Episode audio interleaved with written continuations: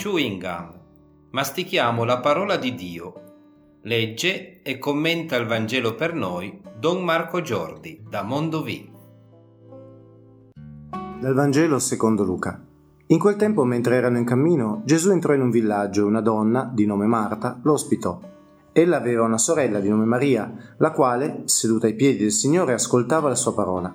Marta invece era distolta per i molti servizi. Allora si fece avanti e disse, Signore, non ti importa nulla che mia sorella mi abbia lasciata sola a servire? Dille dunque che mi aiuti. Ma il Signore rispose, Marta, Marta, tu ti affanni e ti agiti per molte cose, ma di una cosa sola c'è bisogno. Maria ha scelto la parte migliore, che non le sarà tolta. Se ieri la domanda era come leggi, oggi la domanda potrebbe essere come ascolti. Come ti avvicini alla parola di Dio? Sei più come Marta, attenta al fare, o come Maria, attenta all'ascoltare?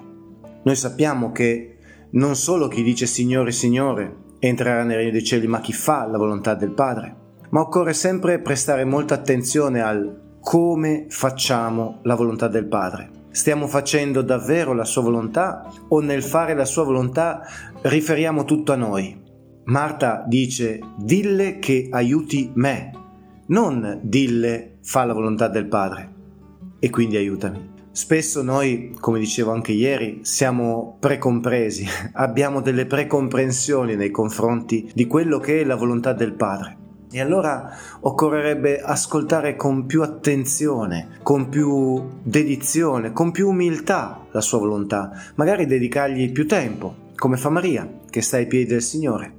E allora per oggi proviamo a chiederci come ascolto la parola del Signore, come faccio la sua volontà. Buon cammino.